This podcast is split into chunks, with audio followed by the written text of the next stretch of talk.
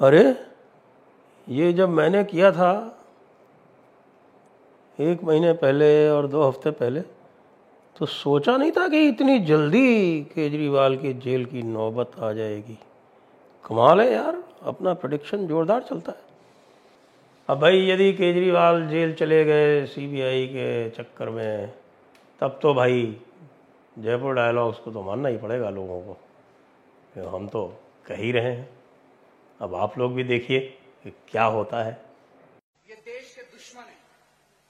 जिन लोगों ने मनीष सिसोदिया को जेल भेजा, वो देश के दुश्मन है कि नहीं है?